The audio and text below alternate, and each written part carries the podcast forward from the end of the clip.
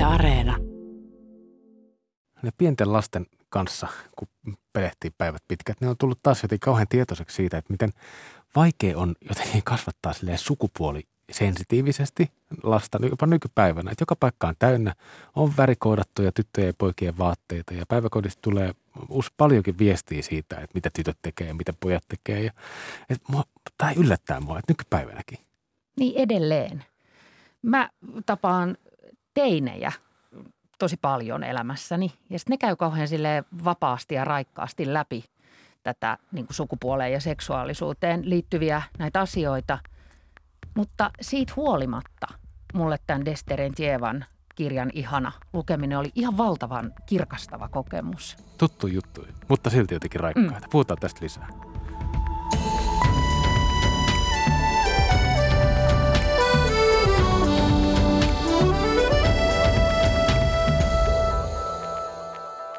Tervetuloa lukupiiri Tulusta, että Kylmälään. Mä olen Anna Tulusto ja tämä lukupiiri on tarkoitettu kaikille, joita kiinnostaa hyvät kirjat, lukijoille ja lukemisesta haaveileville. Mä oon Pietari Kylmälä. Me halutaan avata kirjojen kautta uusia ajatuksia ja maailmoita ja meillä on tänään käsittelyssä Destirent Jevan nuorten romaani Ihana – jonka tämän lukupiirin seuraajat te olette äänestäneet meidän, meidän käsittelyyn nyt. Me luetaan täällä viikoittain kirjoja vakiovieraiden kanssa ja nyt täällä on keskustelemassa viestintäkoordinaattori Heli Katainen ja kulttuuritoimittaja, laulaja ja lauluntekijä Suonna Kononen. Me ollaan nyt luettu nuorten kirja. Kuinka teinejä teistä tuli, kun te luitte ihanaa?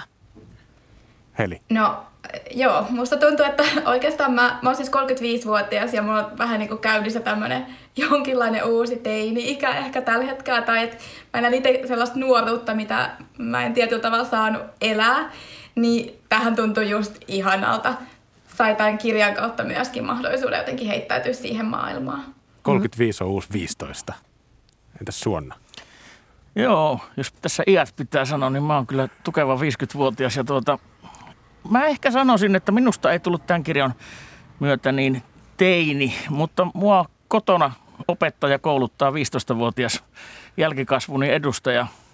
Ja tuota, mulle tuli semmoinen olo, että tuota, tätähän se on, että, tuota, että ihana selvästikin puhuu niin kuin tämän päivän fiksujen yläasteikäisten ihmisten kielellä ja niillä argumenteilla, millä ne meitä sivistää.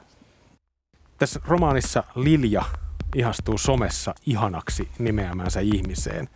Ja sattumalta tämä some-ihastuminen onkin sitten Lilian isän uuden naisystävän lapsi. Sosiaalisessa mediassa tämä ihana voi olla vapaasti muun sukupuolinen, mutta hänen konservatiivinen äitinsä ei tiedä tästä, tästä asiasta oikeastaan mitään eikä, eikä oikein hyväksykään sitä. Lilja itse kipuilee omassa tämmöisessä ihastumisen tuskassaan ja, ja Jyväskylässä on kesä, melkein tämmöinen seksihelle, joka on Liljan mielestä tosi ällöttävä sana. Tämä nuorten romaani käsittelee siis sukupuolen ja seksuaalisuuden moninaisuutta. Et ei ole helppoa kohdata toista ihmistä vapaasti, kun sukupuoleen ja seksuaalisuuteen liittyy usein niin paljon erilaisia ennakko-oletuksia. Ja sitten vielä tämä ihanaa säeromaani. Eli se on aseteltu kirjan sivulle, vähän niin kuin pitkä runo. Tästä varmaan puhutaan myös, myös myöhemmin. Toi Lilian ihastus, ihana, käyttää ainakin sen someprofiilissa itsestään pronominia they, eli siis niin kuin englannin kielen sukupuolineutraalia he-pronominia. They on ison alkukirjaimen asia, ajattelee Lilja. Tämä, tämä on kirja sukupuolen moninaisuudesta. Mitä te saitte tästä teemasta irti tämän kirjan kautta. Mulle tämä oli ihan mielettömän kirkastava, vaikka nämä aiheet on tosiaan mun elämässä paljon. Suon. Musta tässä hyvällä tavalla saadaan niin kuin kirjaan siirrettyä se, miten meidän identiteetit ja elämät nykyään tapahtuu osittain verkossa ja osittain reaalimaailmassakin edelleen ja osittain näiden yhdistelminä. Ja tavallaan aikuiset ei välttämättä tiedä, tiedä sen lapsensa oikeaa nimeä – niin kuin, kuten mm. se tässä kirjassa vaikka tulee esille. Kyllä. Mm-hmm. Ja mm. tässä se oikea nimi tietysti viittaa myös siihen sukupuoleen. Mm. Sen, miten, miten tämä henkilö, tämä ihana kokee ja miten hän identifioituu, miten hän kokee oman sukupuolen. Niin. Heli. No mä ajattelen, että mun mielestä tässä kirjassa kävi jotenkin tosi hienosti ilmi se, että millaista on elää semmoisessa maailmassa, jossa koko ajan oletetaan jotakin toisista ihmisistä. Monesti oletetaan väärin ja sitten se aiheuttaa tuskaa. Ja esimerkiksi jäi mieleen semmoinen kohta, että, että päähenkilö Lilja väärin sukupuolitti toisen ihmisen. Ja sitten mä jäin vaan siinä miettimään, kun siinä kuvattiin sitä häpeää, mitä hän koki siitä, että hän oli niinku mokannut näin pahasti ja niinku loukannut toista ihmistä, niin ää, mä vaan jäin miettimään, että et niinku, et oispa tämä se todellisuus, jossa me elettäisiin. Että et tuntuu, että niinku nuorten maailmassa tämä on niinku ihan perusjuttu, mutta voi kun aikuisetkin toimisi tällä tavalla, mm. häpeäisi sitä, kun he satuttaa toisia ihmisiä.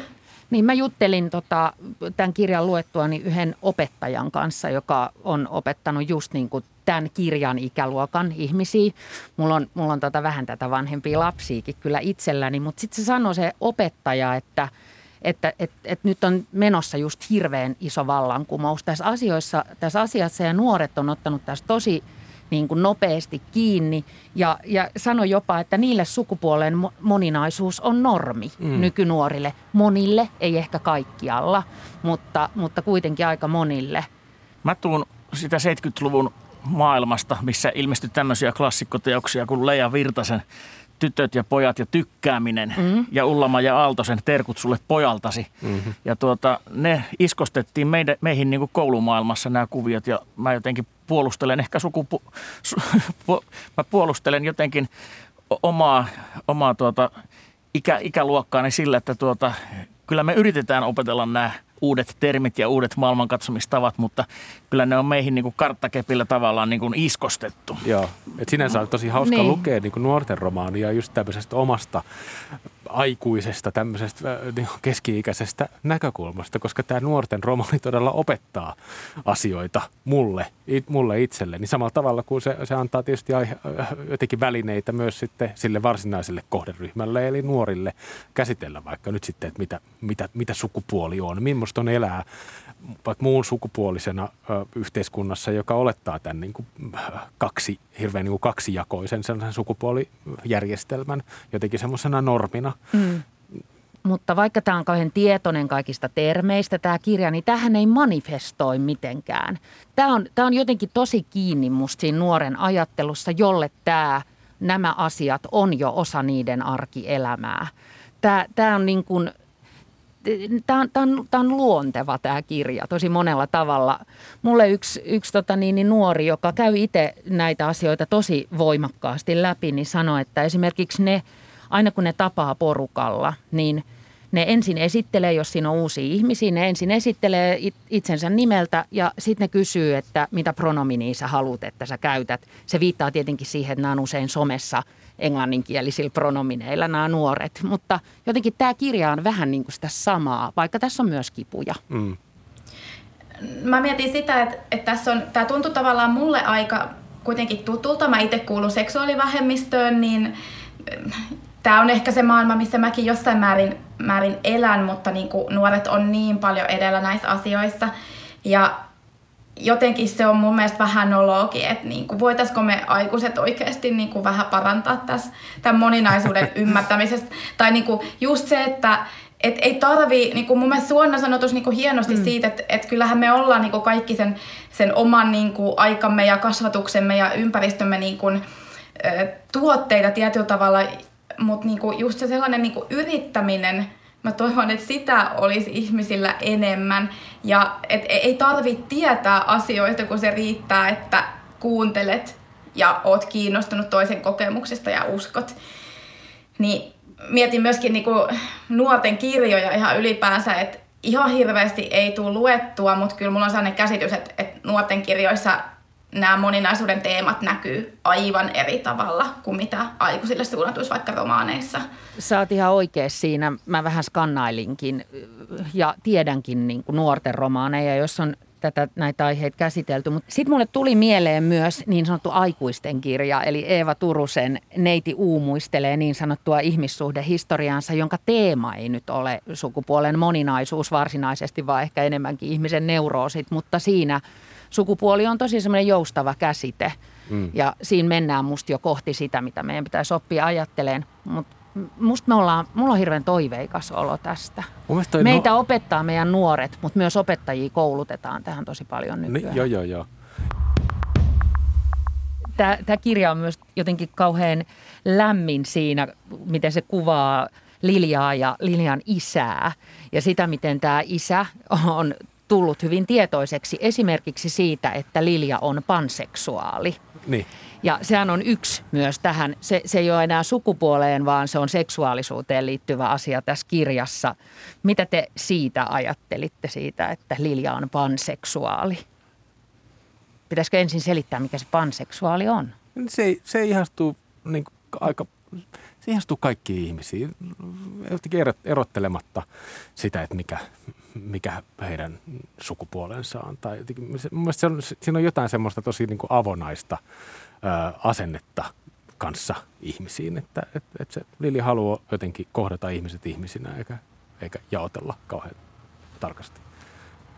En mä, en mä jotenkin usko, että mulla lukijana saisi olla mielipidettäkään, että hän ei saisi olla panseksuaali tai kokea, kokea millä tavalla hän haluaa kokea. Että mä oon ilahtunut tästä kirjan isästä, joka on selvästikin hyvin tämmöinen, öö, miten se sanotaan, late bloomer, tämmöisenä niin kuin hyvänä oppijana, että tuota, hän, hän niin kuin yrittää, tekee parhaansa. Mm. Toivottavasti mä en sanonut, että mikä teidän mielipide siitä on. Mä ehkä ajattelin enemmänkin, että minkälaisia ajatuksia siitä herää. Musta on hauska, kun Lilja sanoo, että hän vain pitää viboista. Niin. Eivätkö kaikki lopulta vain pidä viboista? Vibes. Niin. Mm. Heli. Mä en oikeastaan miettinyt siitä panseksuaalisuudesta yhtään mitään muuta kuin, että onpa virkistävää, että meillä on päähenkilö, joka on panseksuaali, koska Mulla ei tullut mieleen yhtäkään toista kirjaa, jossa näin olisi.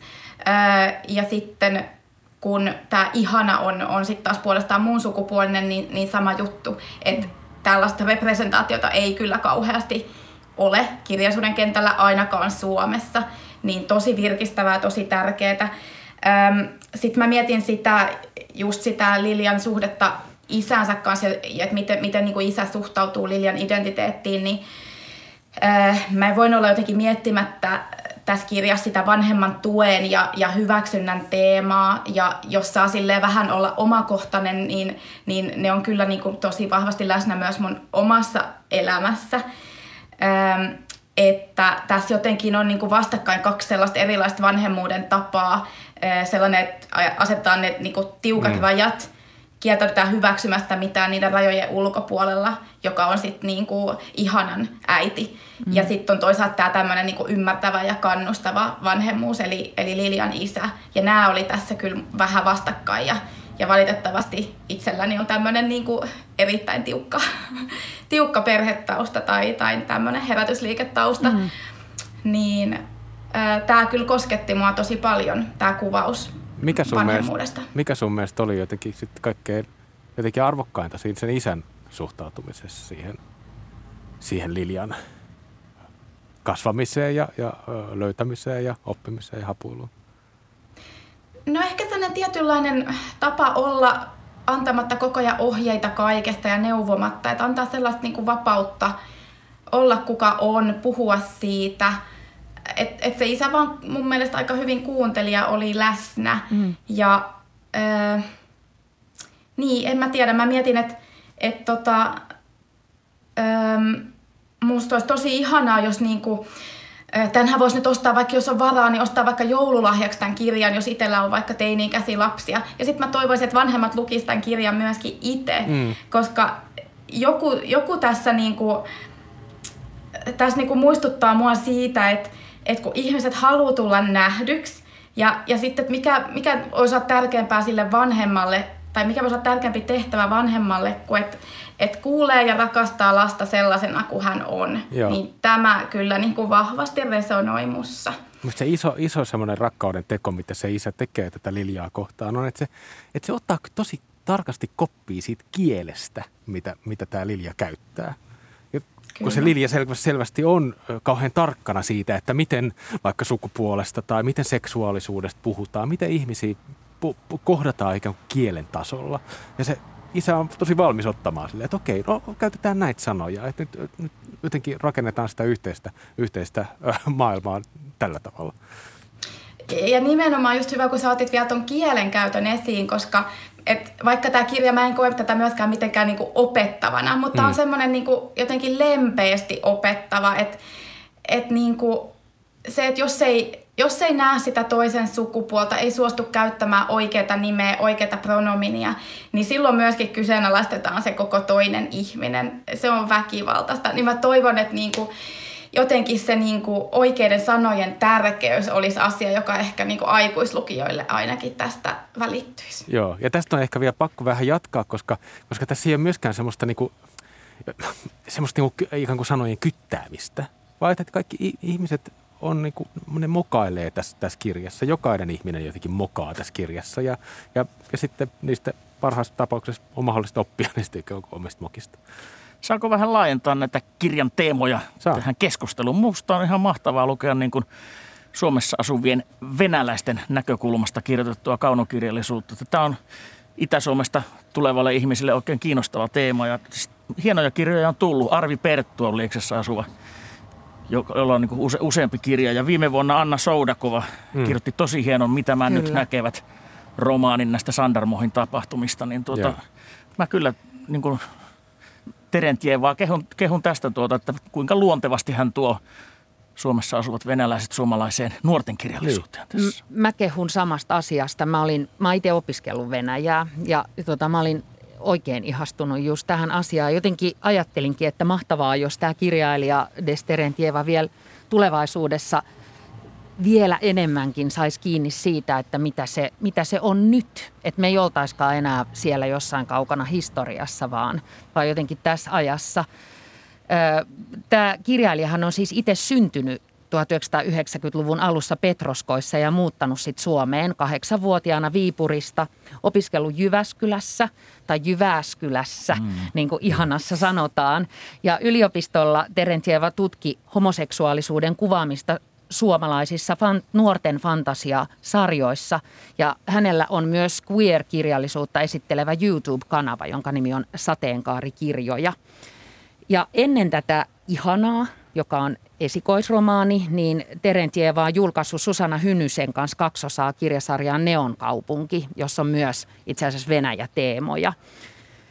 Hän on kirjoittanut aina suomeksi, mutta hän on sanonut, että päässään hän laskee edelleen venäjäksi. Puhutaan vähän tämän kirjan kielestä lisää. Tämä on säeromaani. Se tarkoittaa kirjaa, jossa teksti on jaettu vähän niin kuin runon tapaan sivuille. Kirjailija Salla Simukka määritteli jotenkin tosi hyvin sen, että mikä on säeromaanin henki. Että siinä voi olla raskaita aiheita ja ilmavia rivejä. Minkälaiset teistä oli lukea tässä muodossa kirjoitettua kirjallisuutta?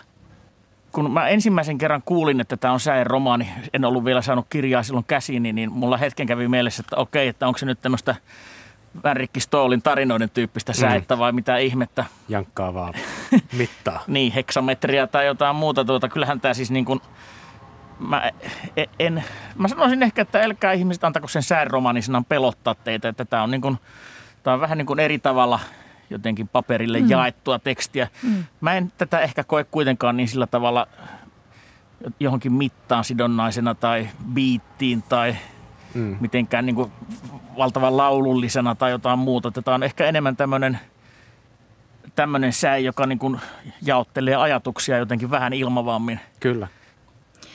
Mä ehkä voisin vielä sanoa sen verran, kun itse monesti puhun, että runot on mulle kauhean vaikeita ja mm. niin kuin, että, oh, että pitäisikö jotain runoja lukea. Ei, ei, ei. Niin ehkä voisin sanoa ihmisille, jotka kenties kokee jotain tällaista samaa vähän vieraantunutta tunnetta suhteessa runoihin, niin tämä tämä ei ole yhtään pelottava tai vaikeasti haltuun otettava myöskään. Musta oli jotenkin ilahduttava lukukokemus. Siis siinä oli sellaista kepeyttä mä mietin, että se, se toimi varmaan just hyvin tossa, että kun tämä ei ollut kuitenkaan kauhean juonivetonen, että tässä, tässä olennaista oli se, että mitä Lilja kokee ja mitä hän ajattelee, niin ju, just sen ajatusmaailman kuvailu onnistui mun mielestä tosi hyvin, hyvin noiden säkeiden kautta. Ja sitten mä jotenkin tykkäsin siitä, miten se tekstikin pomppi siellä sivuilla vähän, vähän sinne sun tänne aina sen mukaan, että mitä se Lilja milloinkin tunsi ja, ja koki, että silloin kun vaikka vihastutti, niin siellä oli isoja kirjaimia ja, mm. ja niin kuin paljon tilaa jotenkin sille vihaisuudelle. Joo, Se oli nautinnollista. se alkaa toistaa jotain mm. yhtä, yhtä lausetta ikään kuin päässään. Mutta ei ole tietysti niin kuin, joo, me, me, meillä oli jännä kokemus itse asiassa Annan kanssa äh, molemmilla. Me kummatkin yritettiin kuunnella tätä äänikirjana. Ja vaikka tätä on vähän verrattu, että tämä on tämmöistä niin spoken word, jotenkin tämmöistä niin kuin puheen omasta tämä juttu, mutta ei toiminut kyllä yhtään. Nyt mun on pakko sanoa, että nyt, mm. nyt ei, ei lähtenyt se, koska tämä on jotenkin tämä on jännällä tavalla niin kuin kirjallinen. Tämä on niin semmoista, vähän semmoista chatti, niin kuin semmoista tekstarikirjallisuutta, mm. semmoista chattiviestikirjallisuutta, että ikään kuin, niin kuin äh, ajatukset äh, ja dialogit menee vähän, välillä vähän sekaisin ja, ja siellä saattaa tulla erilaisia tämmöisiä äh, aineksia just jostain, vaikka nyt äh, pika, pika WhatsApp-viesteistä tai, tai, tai muista. Joo, jotenkin toi muoto, nimenomaan musta on hyvä vertaus toi, että se olisi, se olisi vähän niin kuin semmoista niin kuin mesettämistä. Mm. Tämä on varmaan jotenkin todella ankea sana. Tota, anteeksi. Grinch. Grinch. Sä, sä, sä, sättäilyä. niin, niin, mutta, mutta Me saadaan niin joten- paljon palautetta vielä tästä meidän käyttämästä kielestä. Toivottavasti Apua, nyt meidät- aikuiset ihmiset täällä studiossa, raahatkaa meidät pois täältä. Joo, dumatkaa meidät. Mutta- mutta Me nimenomaan se- oppia uusia asioita. mutta, mutta, mutta jotenkin se, toi, toi säemuoto tuo sen niin kuin nuoren ihmisen ajattelun semmoisen akuuttiuden. Joo. Se on siinä hetkessä kiinni, juuri siinä hetkessä, missä se on. Ja mähän yritin lukea tätä itsekin ääneen. Kukaan ei tajunnut siis mitään. Niin, mä, mä, en, mä en osannut lukea sitä, mutta heti kun se näkee tekstinä sivulla, niin se on ihan siis, on sen ihmisen mielessä. Sun kaikki miljoonat muistivihkoon kirjoitut lainaukset menee nyt ihan hukkaan. kun Niin sä et- meni. Se, että mm. suostuu tähän näin. Mutta jotenkin tässä on just ehkä se, tämä on sitä, taas sitä nuorten kirjallisuus, jotenkin sitä äh, ydinnestettä. Jotenkin, että et sen, et nuorten kirjallisuudessa ja tässäkin jotenkin se muisti on hauskalla tavalla lyhyt. Et, et se, on, se on niin siinä hetkessä ja tämä koko äh, aika, tämä niin kaari, mikä tässä on, sehän on yhden kesän. Se on hirveän tämmöinen tyypillinen just nimenomaan nuorten romaanien semmoinen äh, aika, Joo, aika just tämmöinen että yhden- klassinen häräntappoase Just näin. Niin on. kaltainen. Niin kuin. Joo. Ja, Niin. ja Jyväskylähän näyttää ihan tosi kivalta paikalta tässä näin. Mä oon opiskellut Jyväskylässä kanssa ja täytyy myöntää, että tämä Kuokkalan sillä ylittäminen talvipakkasella, tuota, mikä tuli jo tuossa alussa esille, niin tuota, ihan, ihan hyviä paikallishuomioita. Musta se oli aivan ihana se, tota niin, niin, että kenelle tämä kirja on omistettu elä, eräille henkilöille, mutta se oli myös anti-omistettu just tolle asialle, mistä sä Suonna sanoit. Kuokkalan silta talvella. Mm. Mulla tuli tosta Jyväskylän kuvauksesta sellainen olo, että siellä oli niin paljon rantoja joka paikassa, että apua, että onko Jyväskylä siis niin kiva paikka, mä haluan tehdä sinne jonkun matkan. Ja sitten mä haluaisin kauheasti nyt hengata jonkun jyväskyläläisen ihmisen kanssa, joka puhuisi mulle noin. Okei, okay, tämä toimi sulla tällaisena jopa vähän niin kuin matkaoppaana Jyväskylään. Joo. Ö, Musta oli tosi hieno nuoruuden kuvaus. Nimenomaan si- siihen mentiin ton kielen kautta ja sitten jotenkin sen pikku, pikkukaupunki, mutta sitten kuitenkin, siis no pikkukaupunki ehkä sitten kuitenkin maailman mittakaavassa Jyväskylä. Jotenkin sen kokemuksen kautta. Sitten sit siinä oli mainioita jotenkin itseironisia ilmaisuja siitä, että kuinka Lilja jäätyy helteessä. Siinä on semmoinen kohtaus, jossa se näkee ihastuksensa kohteen tämä päähenkilö ja sit se ei jotenkin pysty, se jäätyy, vaikka on niin kuin just tämä ällöttävä mm. seksihelle. Ja sitten sen kaveri heiluttaa sen kädellä. Joo. Se ei, jotenkin semmoisia, mulle tulee nytkin kylmät väreet, kun no, oli niin kiinni siinä, että mitä on olla nuori. Joo. Mun mielestä tässä oli jotenkin ihanaa, kun tässä oli samaan aikaan sellaista niinku suolasta ja makeeta, että et suolaisia kyyneleitä, vähän vaahtokarkkia, että tuli semmoinen niinku pehmeys ja kipeys jotenkin aivan upealla tavalla tässä kirjassa esiin. Musta tämä on semmoinen, josta mä odotan, että ylioppilasteatterit rupeaa tekemään esityksiä. Tämä toimisi erittäin hyvin tämmöisenä, koska hahmoja ei ole paljon. Tämä on hyvin tiivistetty ja hyvin, niin kuin, hyvin tuota, niin kuin rakennettu. Ja kyllä tästä varmaankin semmoisen niin kuin, just niin kuin tyyliin härän tappoase, niin saisi kyllä suomalaisen televisio-elokuvankin. Ja sitten sitä voitaisiin muutaman kymmenen vuoden päästä katsoa ja miettiä, että ai silloin oltiin tuossa tilanteessa vielä. Niin. Mutta hei, nyt mä haluaisin puhua rokkikirjoista.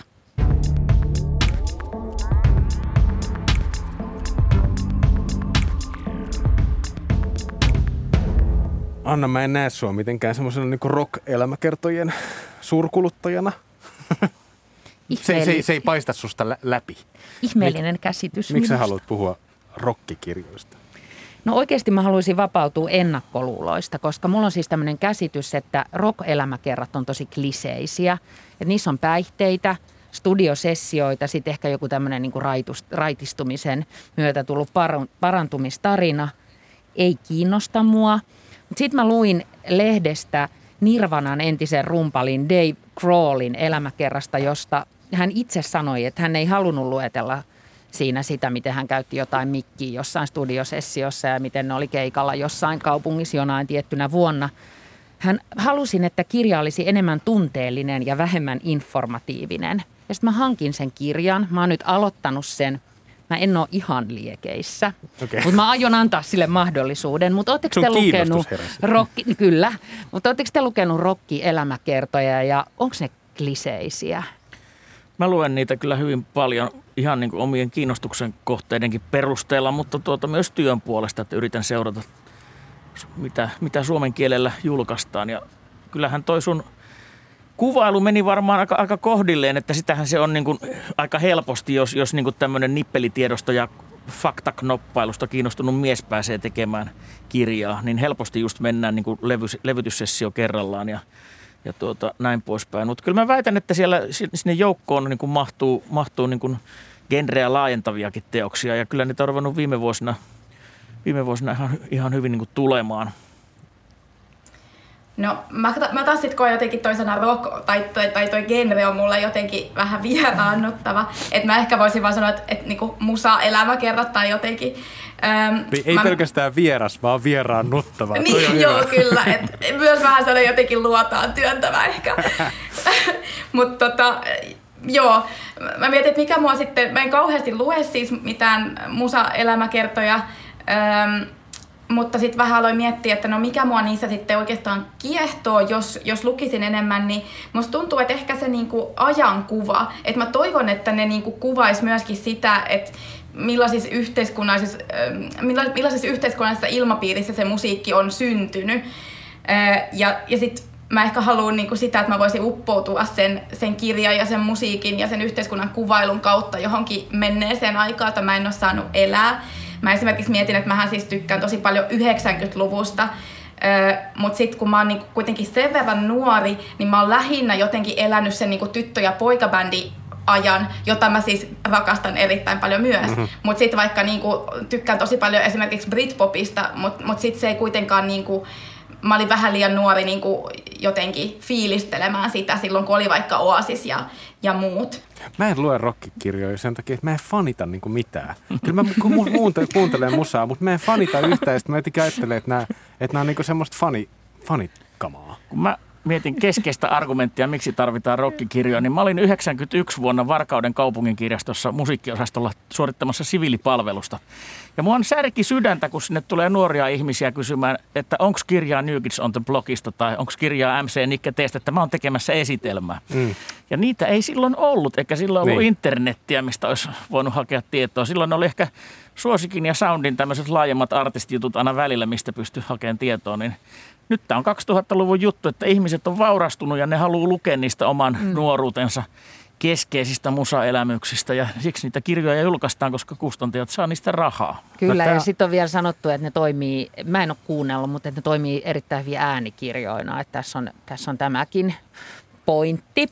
Tämä on yksi mun ennakkoluulo kanssa tämmöistä niin rokkarielämä kertoo, että ne on, ne on mua vanhemmille ihmisille. Ne on semmoisille ihmisille, jotka on kerta kaikkiaan ohittanut jo oman lapsuutensa ja nuoruutensa ja haluaa suhtautua niin kuin, siis että ne, että ne on nostalgisia.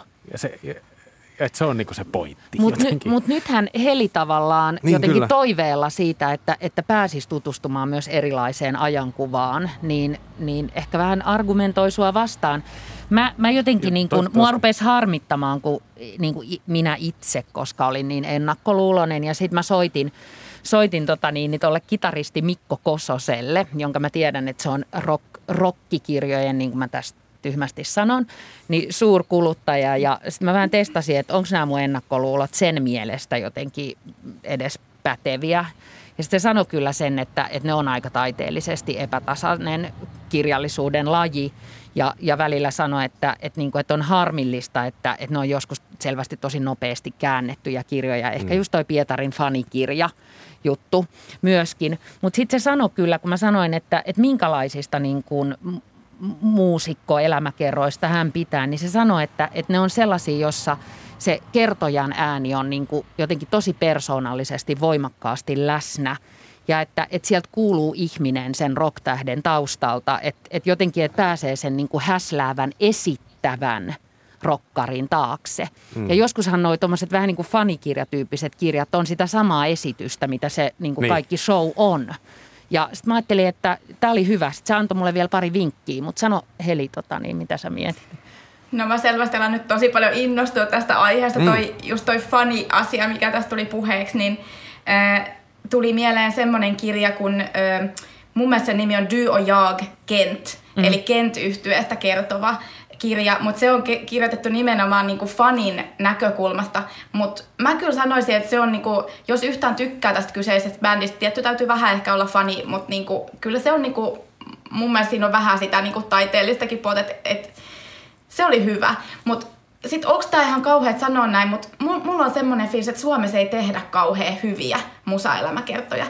Tehdäänkö Su- Suomessa huonoja rockielämäkertoja? No jos saa laajentaa niin musiikki- tai populaarikulttuurielämänkertoihin, niin mä väittäisin, että, tuota, että kyllä täällä tehdään tosi hyviäkin. Että tuota, ihan mitenkään ketään studiossa nuoleskelematta, niin mä voin sanoa vaikka, että Ultra Braasta tehty kirja tai miten Tervo kirjoitti Loirista. Molemmissa kirjoissa se ilmiö nivoutuu siihen yh- yhteiskunnan sen hetkiseen tilanteeseen ja siihen, siihen kehittymiseen.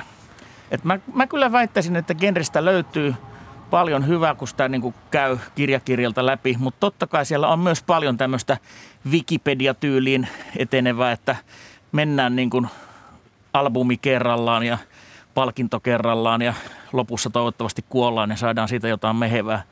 Mä... Tuota, Tämä on, että genre on ehkä nyt vähän niin kuin tietynlainen ylikuumenemistila on ollut markkinoilla. On, on ollut selvästikin niin kuin, että tosta ei ole vielä kirjaa. Nyt mä teen heti mahdollisimman nopeasti, ettei Joo. kukaan toinen ehdi. Mä luin vahingossa, tämä on nyt mun tätä, mä näin, näin äh, valveutunut lajityypin lukijamaan, että mä luin vahingossa Samuli Edemanin elämäkerran nyt tänä, tänä tota, syksynä poppielämäkerta. Ja sitten mä ajattelin, että tämä on varmaan nyt semmoista niin kuin, että jos Samuli Edelmanista kirjoitetaan elämäkerta, niin siinä on varmaan aika paljon silleen dokailua ja, ja sitten ehkä jonkinlainen niin kuin selviytyminen siitä, siitä ää, alkoholismista ja mit, mitä ikinä. Mutta se yllätti mut kyllä tosi positiivisesti se Johannes Lahtelan kirjoittama juttu, koska siinä on jotenkin, siinä on niin ää, monipuolisesti käsitelty sitä, että millaista on, on olla alkoholisti ja mitä, millaista on elää myös alkoholistin kanssa. Että siinä jotenkin se ö, klisee, mikä mullakin on päässä rokkielämäkerrasta, että siinä niin kuin jotenkin ö, vaikeuksien kautta voittoon. Se on se tyypillinen mm. asia, että, että, että ollaan, on, on rankkaa ja, ja eletään epäterveellistä elämää ja sitten seistytään ja, ja, tai, tai ehkä saatetaan kuolla sitä ennen, mutta jos hyvä mäihä käy, niin sitten seistytään siinä ja, ja ä, onnellisena. Mutta tässä oli jotenkin siinä, että se tässä elämässä, Samuli Edelmanin elämässä jotain oli mennyt jotenkin niin pahasti rikki, että siitä ei ikinä jotenkin selvitty, mutta silti se, se oli mun mielestä kiinnostavalla tavalla kirjoitettu ja sitten varmaan voi oppia moni toi musiikkikirja genrehän on aika semmoinen laaja ja varjoiva tällä hetkellä, että ei ole pelkästään tosiaan näitä elämäkertoja tai tämmöisiä bändihistoriikkeja. Mä haluaisin nostaa tämän syksyn uutuuksista vaikka Iisa Pajulan kirjan Itke kirjoita laula. Et tuota, se, se, on niin kuin hyvin moni, monitasoinen tiivis teksti, että siinä on nuorille lyyrikoiksi haluaville, laulun tekstien sanottajaksi haluaville ohjeita ja niin kuin tämmöisiä vinkkejä, mutta sitten siinä käydään myös hänen oma elämäntarinansa läpi, että miten Regina yhtyen mm. nuoresta lahjakkaasta pop-kasvosta tulikin tämmöinen, joka sanottaa Kaija mm. Koolle mm supernaiset kaltaisia juttuja. Ja sitten siinä aika hyvin niin kuin luodetaan sitä suomalaisen sanottamisen ilmiön syvyyttä, että aina kun me vanhat partaset miehet valitetaan, että miksei ole niin hyvin kuin Helismaan aikana ne. tai Juisen tai Junnu Vainion aikana, niin hän kyllä ihan hyvin siinä niin kuin napauttaa tätä argumenttia vastaan, että se on nyt kyllä semmoinen niin kuin... Ei pidä paikkaa. Se ei pidä paikkaa, se on yksi tapa niin kuin väheksyä nuoria naistekijöitä tällä hetkellä. Mä, mä haluan antaa kanssa vinkin, jonka kuulin Mikko Kososelta. Se on aika erilainen, erilaisen muusikon, mitä tässä on mainittu elämäkerta. Se on Phil Collinsin elämäkerta ja Mikko nauro, että joo, kuulostaa oudolta, että mä vinkkaan tämän. Mutta hän sanoi just, että, että, että siinä on itseironiaa ja jotenkin tuli mieleen tuosta Samuli Edelman jutusta, että tästä Phil Collinsin elämäkerrassa, että, että se on jotenkin rehellinen tunne elämänsä kanssa. Se ihmettelee siinä, miten se lentää hienoilla lentokoneilla Live Aid-konserteista toiseen ja rahaa tulee kaikkialta, mutta se on silti niin kuin jotenkin läsnä sen oman hämmennyksensä kanssa siinä. Ja sillä on vielä tosi hyvä nimi, Not Dead Yet. Ei vielä kuollut. Kyllä. Hei, tämä oli ihana keskustelu taas. Kiitos, kiitos teille Heli Katainen ja Suonna Kononen ja kiitos armas Pietari Kylmälä. Oli virkistävää. Tänään käsittelyssä ollut Desteren Tievan ihana äänestettiin lukupiirikirjaksi meidän Instagramissa ja siellä on myös äänestetty ensi viikon kirja eli Brit Bennettin Mikä meidät erottaa. Ja nyt tänään, kun torstaina 16. päivä joulukuuta, kun tämä podcast ilmestyy, niin tänään illalla kello 19 chat.yle.fi-alustalla on meidän ensimmäinen verkkolukupiiri. Keskustellaan silloin Roosa Liiksomin väylä kirjasta ja Roosa Liiksom on siellä mukana ja minä ja Anna ollaan siellä mukana. Tulkaa yes. sinne. Yle Tunnuksilla pääsee kirjautumaan mukaan. Sättiin. Moikka. Moikka.